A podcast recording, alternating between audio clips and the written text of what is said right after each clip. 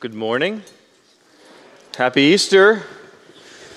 Welcome uh, to the Parkway Church. My name is Jeff, one of the pastors here. If you have a Bible, go ahead and open it to 1 Corinthians chapter 4, 1 through 5, as, uh, as Dave just read. And uh, as you turn there, I want to give you an update from a few years back. So, uh, a few, I think it was three Easters ago, I, uh, I mentioned that uh, sometimes uh, we will have days where we're just overwhelmed with meetings. So we'll have a 12 hour day or something like that here, and it's just full of, of meetings. And so occasionally the staff needs to blow off some steam to take a break. And so uh, a few years ago on, uh, on Easter, uh, I uh, mentioned the fact that sometimes we play this game called man pong, which is kind of like full contact team ping pong.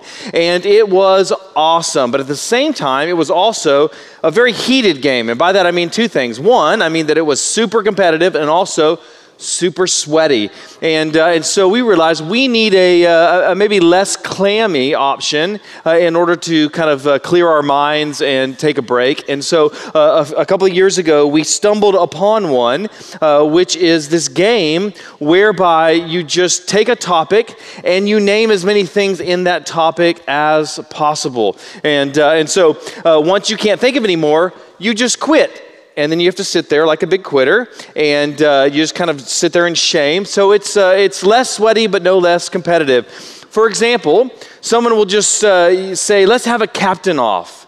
And we start naming as many captains as possible. Yell out some captains.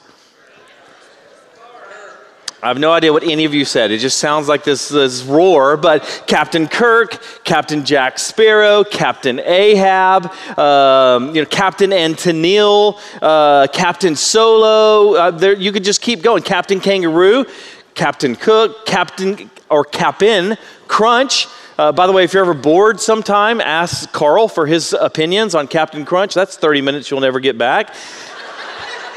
or we'll have a color off, all right? And so, not just uh, things like blue and green and uh, yellow and that kind of stuff, but there's kind of this extra level of respect if you can name some really obscure colors like periwinkle or vermilion or something like that. And then someone would say clear and then we'd have we'd, we'd go uh, away from the game into this argument as to whether or not clear is actually a color. Or we had a biblical food off and that was awesome. So we did manna you did bread fish figs. But then someone would again play the clever card and say jesus' body. Because after all he says that my flesh is true food. Or uh, one more one of my uh, one of my favorites. We were doing a quote disease off and we just kept going Apparently, the staff either are all doctors or are all hypochondriacs, probably the latter. Uh, but eventually, Tim yelled out, burst bladder.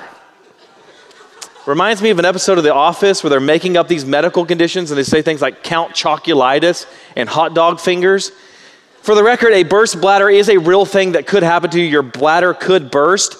But our question was is that a disease? It's like a stab wound or stub toe or something like that. Regardless, it was pretty funny. Now, I tell you that for two reasons. The first one is just to remind you we're not cool, all right? yes, Tim is a musician. Yes, Jared was a college athlete. Yes, Zach is a shooting instructor, uh, instructor, and Carl used to play the French horn. But don't let that fool you. We're just normal people like you. But second, because let's suppose that someone, we're going to have this Easter text off. You're going to think of all of the passages of the Bible that are fitting for an Easter sermon. Someone would mention Matthew's gospel, then Mark's, then Luke's, then John's, then maybe 1 Corinthians 15. Maybe uh, someone else would mention one of the sermons in the book of Acts. But I doubt that anyone would just yell out 1 Corinthians 4 1 through 5. But here we are. It's Easter, and we're talking about 1 Corinthians 4 1 through 5. Is this an Easter text? Who knows? All right? Actually, I think it is. Uh, it's not the most superficially obvious Easter text, but I think that you'll see the connection as we move along. But regardless, even if it's not explicitly about the resurrection or something like that, it is in the Bible, and thus it's authoritative and it's inspired and it's profitable. So let's pray, and then we'll dive in together and see what it says. I want to ask you first just to pray for yourself as. Uh, Perhaps you're distracted. Perhaps you're, uh, as, uh, as Zach was talking about in the announcements, maybe you come in uh, with some uh, major wounds over the past year. That the Lord would uh, seek to, that the Lord would minister to you, and by His Spirit, give us grace as we read his word and look upon his son.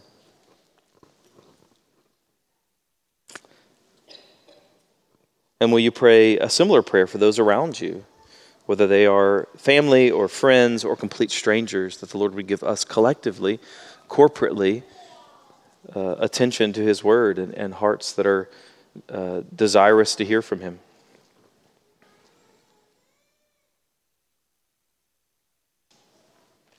And then lastly, for me, just for faithfulness and boldness.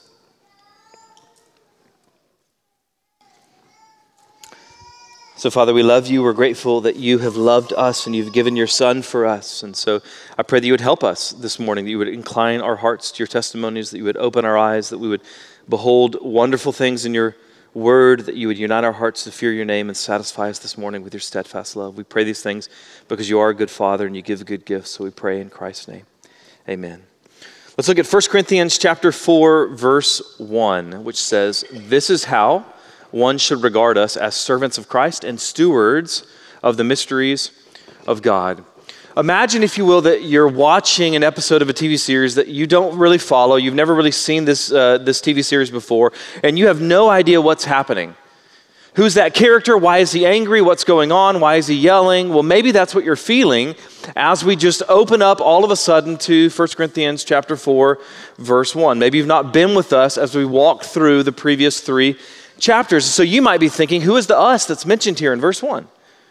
Why is Paul talking about it? What's going on here? Well, if you wanted to answer that question about a TV show, there are basically two options, two ways to go about that. First, you can just annoy whomever you're watching the show with and constantly pester them with questions. What's going on? Who is that person? Whatever it might be. Or you could go back and you could watch the entire series to catch up that way. Well, likewise with the sermon. Obviously, I don't recommend you just elbow your neighbor and bug them with questions every few seconds. And I can't obviously re-preach chapters one through three this morning, but I can try to catch you up. And we call this context. So here's what you need to know about the context of 1 Corinthians chapter 4. The book of 1 Corinthians was written by the Apostle Paul to the church in Corinth. And Corinth was known historically for being all about power and privilege and glory and status and uh, so forth. And because of that preference, because of that presupposition that they had in their culture, they were therefore judging their pastors, their teachers, and even the apostles by those standards. Rather than evaluating their leaders on the basis of biblical wisdom, they used uh, cultural standards like eloquence or rhetoric and worldly wisdom. So in Corinth, the, the rhetoricians are the celebrities. Whereas our culture esteems those who are handsome or pretty or rich, in Corinth, they valued those who could speak good. And as a result, the church was divided. We saw that in chapter 1. Look at chapter 1, verses uh, 11 through 12. For it has been reported to me by Chloe's people that there was quarreling among you, my brothers. What I mean is that each one of you says, I follow Paul, or I follow Apollos, or I follow Cephas, that's Peter, or I follow Christ. So for the past couple of chapters, Paul has been correcting those assumptions. He said that the kingdom is counterintuitive. What's folly to the world is wisdom in the kingdom, and vice versa. And this will be super important because Corinth is an absolute train wreck. It's like watching the worst soap opera possible. There's some dude that's sleeping with his stepmom. There's guys getting drunk during communion. There's people suing each other. There's fights over spiritual gifts and marriage and divorce. There's even some guys who are denying the resurrection. In other words, Paul is going to have a whole lot of work to do in rebuking the Corinthians. So it's massively important that they understand biblical wisdom and his authority and his role as an apostle. So that's the context. Now, with that context in, in mind, let's reread this first verse. This is how one should regard us as servants of Christ and stewards of the mysteries of God. So, now having considered the context, you can see how that is going to be a countercultural statement. Within first century Corinthian culture, the celebrities weren't so much athletes or musical artists, but rhetoricians, public speakers, philosophers, and so forth. They're the Oprahs and the LeBron Jameses of Corinthian culture. They value the strong, they value the rich, the powerful, not servants, not stewards. In other words, the Corinthians have somehow missed this fundamental implication of the gospel. And by fundamental, I mean this is central, this is essential. Consider John 13. It's the Thursday before Christ's death. We call that Maundy Thursday. Maundy from the word commandment, because Jesus gives a new commandment that we love one another. And so, John 13, the Thursday before Christ's death, he lays aside his outer garment. And what does he do? He washes.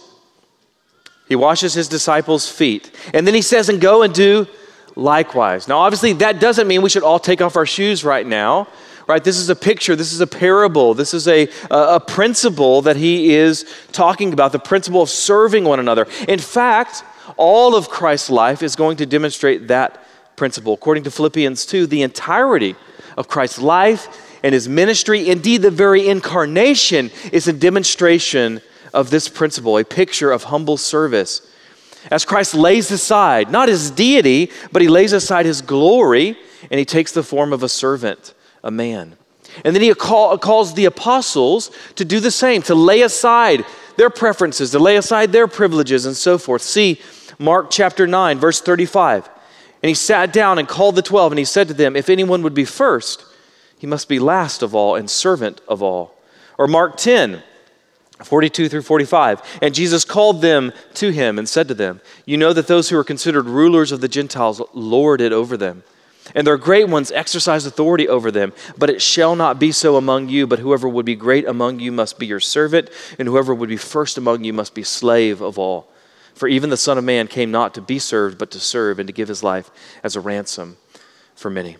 So, anyone with an even rudimentary understanding of the gospel should know that godly leadership is not marked by things like human pride and comfort and convenience and glory but rather of servitude and of humility.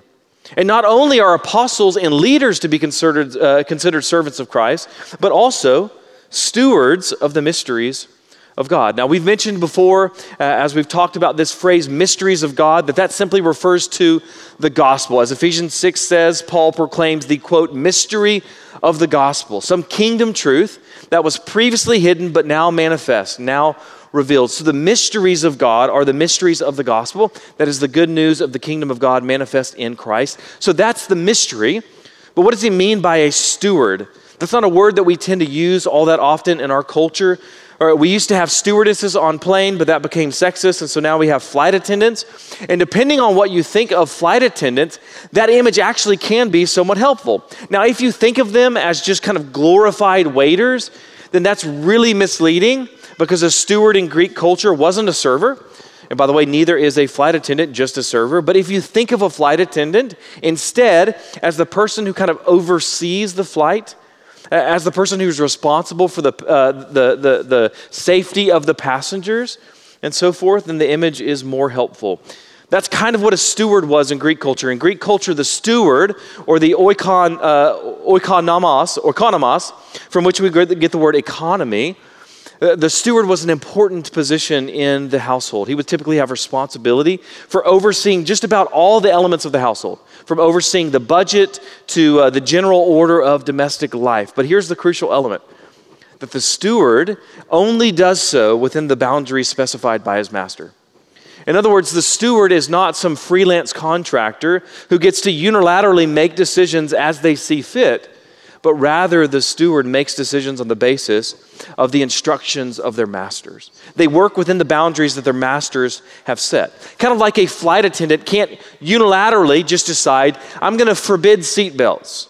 Or I'm going to allow passengers to go into the cockpit. You could do that whenever I was a kid. You can't do that now. Or I'm going to just allow this passenger to just open the door mid flight.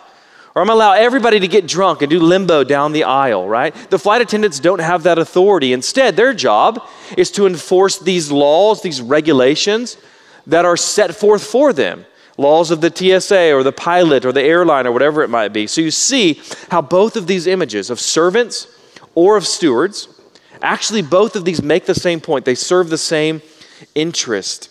And what they're doing is they're rebuking these, uh, these uh, Corinthian cultural presuppositions and assumptions.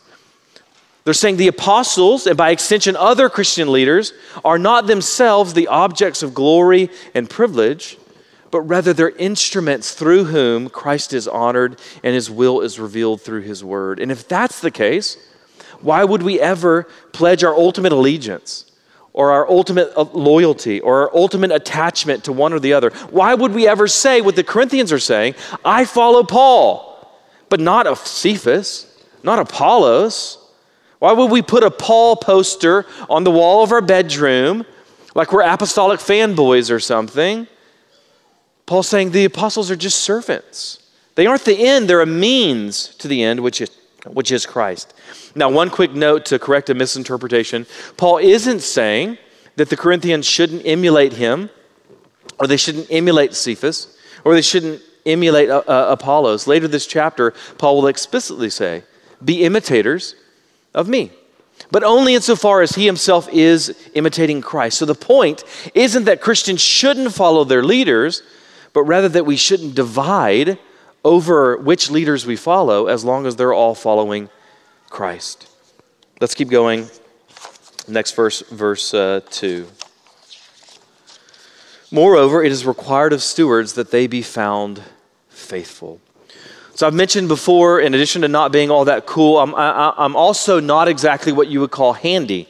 And that lack of talent for fixing stuff extends to uh, things like automotive repair. I'm the kind of guy who takes his car into the shop, and, uh, and I just have to describe the sound that it's making. Unfortunately, I'm not very good at making sounds, so every trip to the mechanic is pretty embarrassing for me, especially because I don't really know if they're just making something up. They're just making up a car part. If they say, like, my flux capacitor is broken, I know that's made up. We don't have that technology for years. But beyond that, I'm pretty lost. And so, for example, one time my, uh, my truck had a small radiator leak, so I took it to the shop, and, and they said my engine was blown. They quoted me a $7,000 repair. Now, I didn't know if they were making it up. I didn't know if it actually needed a new engine or not, but I was suspicious. And I knew I didn't have $7,000, so I took it to uh, a, friend. I actually got my father in law to help me, and my father in law's friend fixed it for $300, right? That's the kind of thing I'm talking about. I don't want to pay $7,000 for a $300 fix. Well, as a result, when I take my car into the shop, I have one overarching criteria for a mechanic. I don't care if he provides fresh coffee I don't, have, I don't care if he has the widest selection of magazines or if all of his magazines are like, you know, 90s edition Sports Illustrated or Time or something like that. I don't care if the waiting room smells like flowers or if it's kind of dirty. I don't care if he's socially awkward or if he's funny. I care that he's trustworthy. There are lots of perks that a shop can provide, but at the end of the day, what is most important is faithfulness. Can he do the job and not rip me off? And that same reality is true of ministers of the gospel as well. Since they're in this position of inherent trust, trustworthiness is essential. It's the sine qua non, it's the thing without which there is nothing. But again, that wasn't what the Corinthians were believing. They didn't esteem humility and faithfulness and service. They esteemed worldly wisdom and eloquent speech and an engaging personal presence and so forth. Now, by the way, lest we judge the Corinthians here, we should understand we aren't that far removed from Corinth. Evangelical culture is a bit Corinthian as well. Think of the things that we tend to value and esteem in quote unquote Christian leaders today. We look at the size of his congregation, we look at the number of best selling books that he's written. We look at how many baptisms he's performed. We look at how many or what conferences he speaks at, or which celebrities attend his church, or how funny he is, or how many graduate degrees he has, or whatever it might be. But all of that is fluff. It's a distraction from what really matters, which is faithfulness, trustworthiness. So every single year, some well known pastor or teacher or something with a following has this moral scandal just a few months ago, a well known apologist passed away, and dozens of cases of sexual impropriety came out. And that's tragic and it's frustrating, and yet that's just an effect. That's just a symptom of the underlying disease of this tendency to exalt some other attribute over faithfulness. That's what happens when we allow culture to dictate and define what a good ministry is. So, what's the standard for assessing faithfulness and trustworthiness in a servant? You get a little hint in verse 6, which says, I have applied all these things to myself and Apollos for your benefit, brothers, that you may learn by us not to go beyond what is written. Notice that phrase, not to go beyond what is written. We'll talk about that more next week. But what is the standard for assessing leaders and pastors and ministers and indeed all other Christians? What's the written word? It's Scripture. What makes a good pastor? What makes a good sermon? It's not personality, it's not entertainment value, it's not eloquence, it's not even a beard, as Zach said in uh, Theological Equipping today. It's faithfulness to the Word of God. That's the standard by which all speakers and speech is to be judged. And speaking of judgment, let's look at verses uh, 3 through 4, where Paul writes, But with me it is a very small thing that I should be judged by you or by any human court. In fact, I do not even judge myself, for I am not aware of anything against myself, but I am not thereby acquitted. It is the Lord who judges me. All right, we're about halfway through the passage now. Maybe you're feeling a bit sluggish, so let's do some audience participation. Raise your hand if you think that the Bible says that we shouldn't judge others.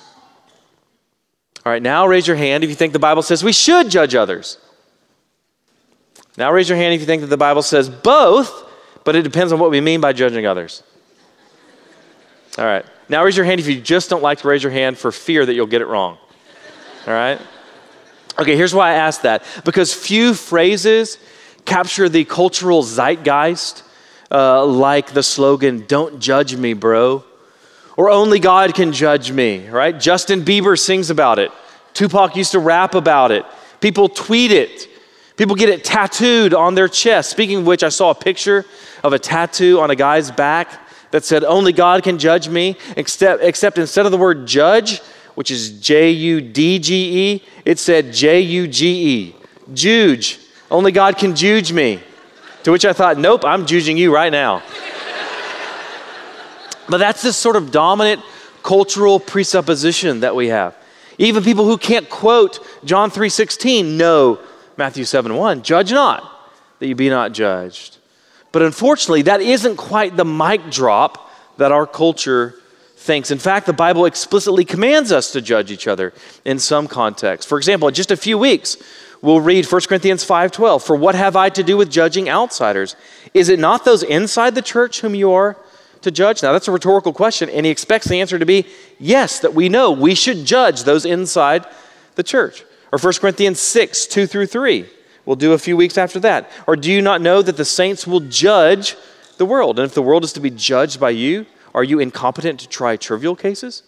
Do you not know that we are to judge angels? How much more then matters pertaining to this life? In other words, only God can judge me or judge me, right? It sounds good as a slogan for our culture, but it's a bit reductionistic. Like most false teaching, it uses some little aspect or nuance of the truth, but it uses that to obscure the full truth. There are actually two dangers Christians can fall into when it comes to judgment. First is by judging what God hasn't. For example, when you judge others for doing something that's adiaphora, that's morally neutral.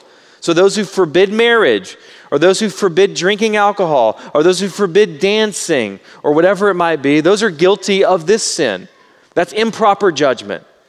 But so is, so are those uh, in sin who refuse to judge what God has judged those who excuse adultery or recommend divorce for unbiblical reasons or excuse homosexuality or racism or whatever it might be. Those who are more theologically conservative tend to err towards the first. We tend to add things and judge people for things you shouldn't while those who are more theologically liberal tend towards the second, but both are improper. By the way, we wrote a blog on this topic called Only God Can Judge Me. If you want to read more about what type of judgment is condemned and what type is uh, commanded, you can check that out on our website. But the reason I mentioned this is because if that sort of only God can judge me cultural attitude or assumption is our filter when we read this text in 1 Corinthians, then we'll read something into the passage that isn't there. That's called eisegesis, by the way, reading meaning into the text as opposed to exegesis, which is drawing meaning out of the text.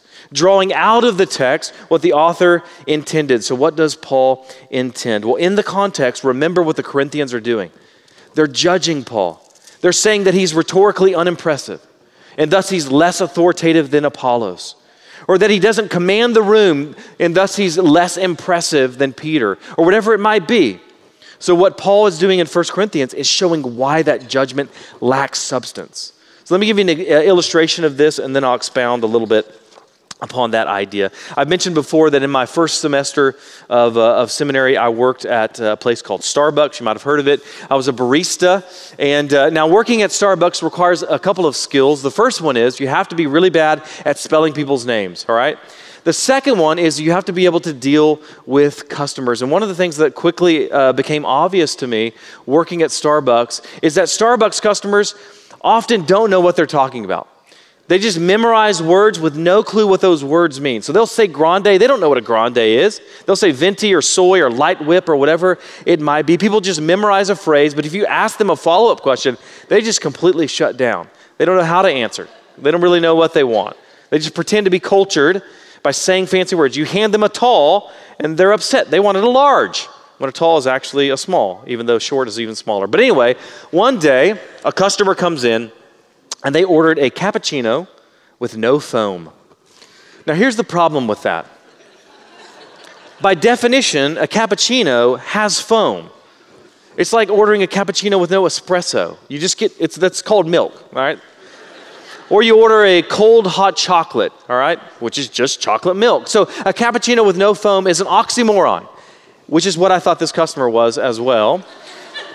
Thankfully, there's a name for a cappuccino with less foam. It's called a latte. The difference between a latte and a cappuccino is the amount of foam. So, a latte with a lot of foam is a cappuccino. With a little foam, it's just called a latte. So, I marked the cup for a latte so that this customer would get what she wanted. But the customer actually saw it and said, uh, Excuse me, I didn't order a latte, I ordered a cappuccino. And I, I said, I think what you really want is an education in coffee. I didn't say that. It wasn't busy, so I figured I would make the drink myself because there's no way I can write on the cup cappuccino with no foam and not have my coworkers look at me like I'm insane. So I've just made the drink myself. But a buddy who had seen me make the drink but hadn't heard this customer place the order pulled me aside and said, Jeff, you need to put enough foam on that cappuccino. So in the span of two minutes, both a customer and a coworker had judged me and both of their judgments were objectively wrong. They didn't have the requisite facts to make those judgments. The customer didn't know anything about coffee. My coworker didn't know what the customer had ordered, and that was the moment I knew I have to graduate seminary so I could stop working at Starbucks and I could get a job at a church where no one would ever judge me. All right, that's sarcastic, by the way. All right, apparently, church culture hasn't changed much in 2,000 years because Paul was being judged. So, what he's doing here is showing why human judgment is not ultimately reliable. Paul's point isn't that we shouldn't ever judge or that we shouldn't ever care about what other people think. His point is that our judgment is ultimately fallible.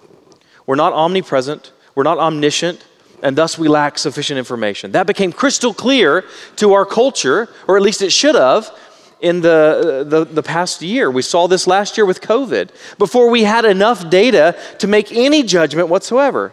Some were already calling this the next bubonic plague, while others were dis- dismissing it as a hoax. Well, it turns out it was neither the bubonic plague nor a hoax, it was somewhere in the middle. Or anytime there's a police shooting, before the scene has even been processed, there are protests, there are rallies about injustice, and, uh, and then others are giving justifications to say why the, the shooting is just before we have all of the data. It turns out some shootings are bad, but mo- others, actually most, seem to be justified. Or when there's accusations against a politician of some sort of sexual impropriety, we're quick to dismiss those claims that are against someone of our own tribe and quick to believe those against another. In each of these cases and countless other, uh, our culture shows this rush to judgment or a judgment that's based on some standard other than objective truth.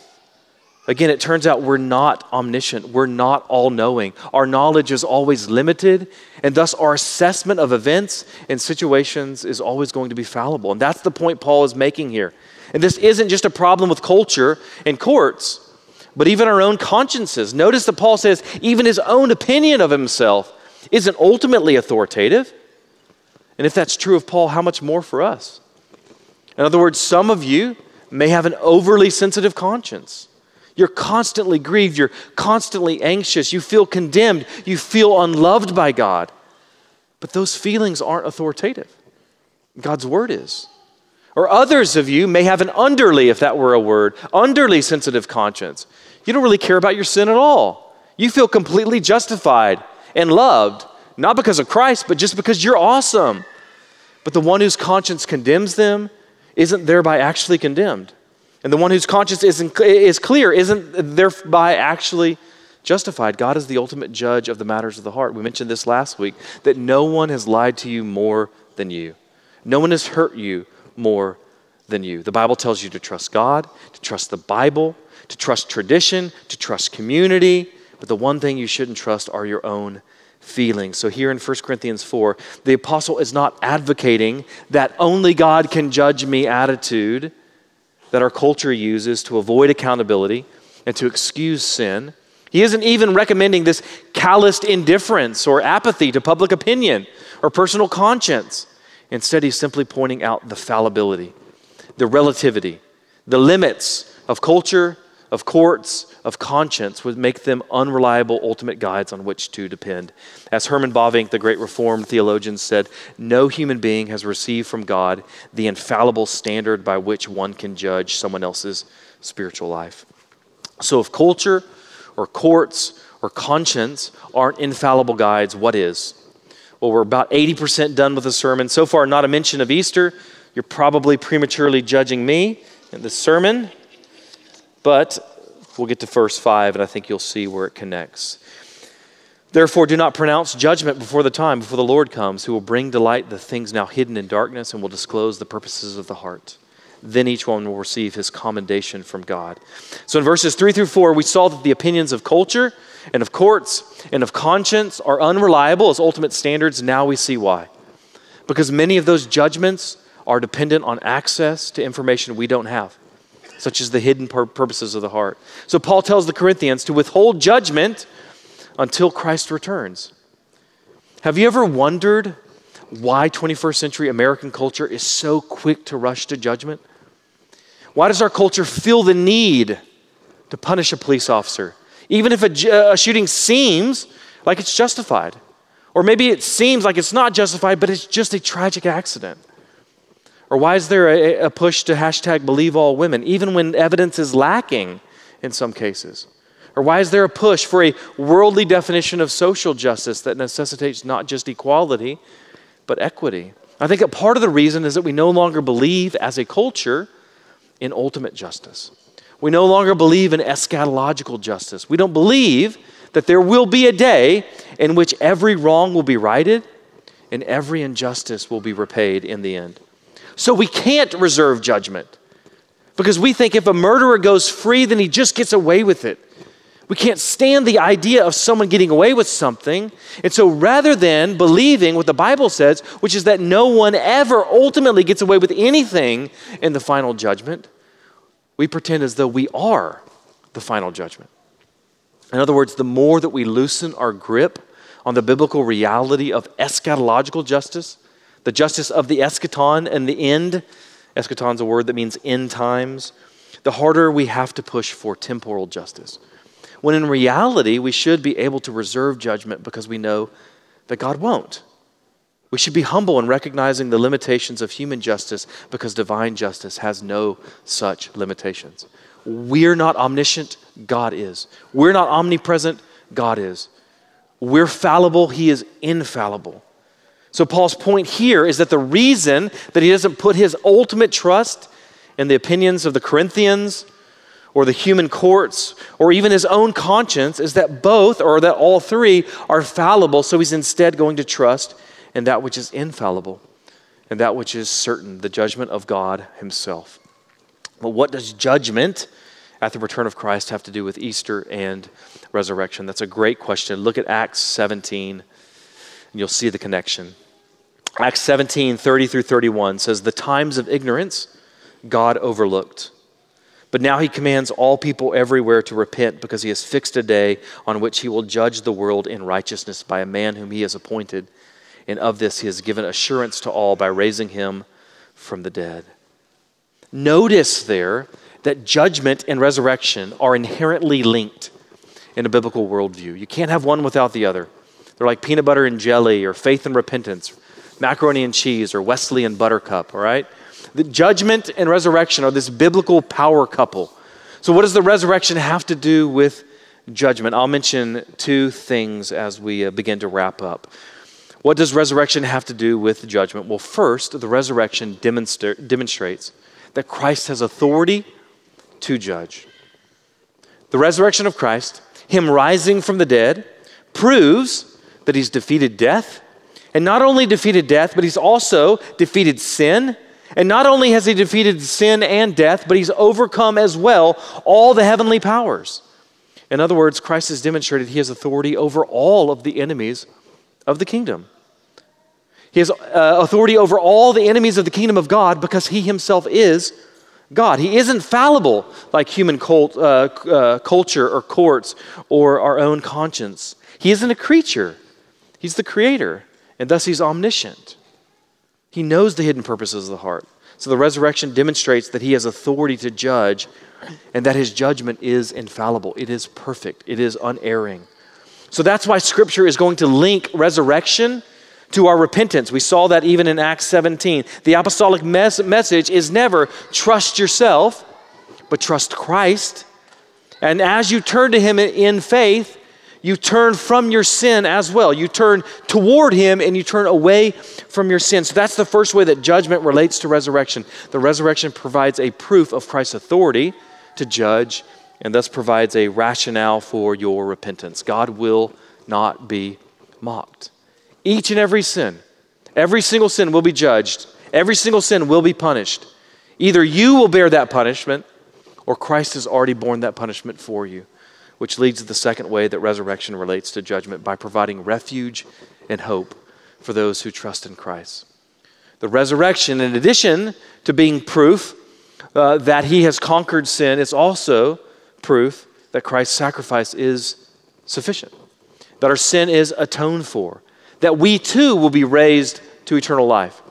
Billions upon billions of people have died. A few have even been brought back to life, but only one has actually been resurrected, if you understand what resurrection means. And resurrection thus serves as a confirmation uh, of, uh, of justification and a confirmation of hope for all who are in Christ. Resurrection means that the word that Christ uh, proclaims from the cross, to tetelestai, it is finished, is true. It's finished, all of it.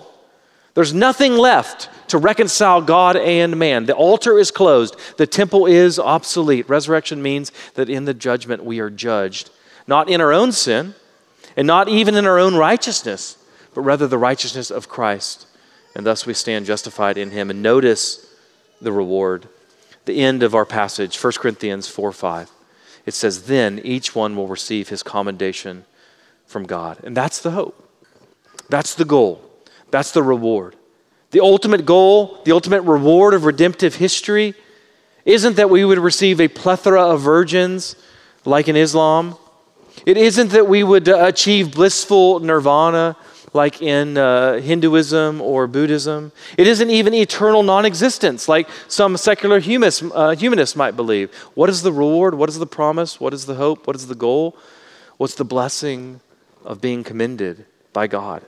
It's the blessing of hearing, Well done, good and faithful servant. Not because of our own works, not because of our own faithfulness, not because of our own goodness, but rather because of the work, the faithfulness, the goodness of Christ Jesus, the Son of God who was born of a virgin, suffered under Pontius Pilate, and rose again from the dead. So happy Easter. That's the meaning. He's risen, and as a result, he will return soon to judge all things with perfect judgment. So, Maranatha, come, Lord Jesus. Let's pray. Father, I thank you for uh, Easter. I thank you for the beautiful reality that your Son has not only died for our sins, but he has risen from the grave. So we have confidence that everything has been accomplished. There is nothing we need to add. We don't need to add our own works. We don't need to add uh, anything to the work that you have accomplished because it is finished. And we thank you for, uh, for the reality that because he has risen from the dead, we too will be raised from the dead. That our existence is not just this ethereal, eternal existence disembodied in the heavens, but that the heavens will come to the earth and we will be resurrected and experience eternal life on earth, where we will dwell among you. And so we're grateful for that reality that your Son is coming again to make all that is wrong right and make all that is sad untrue. So we pray for your help to believe these things and to rest in them. We pray it in Christ's name. Amen.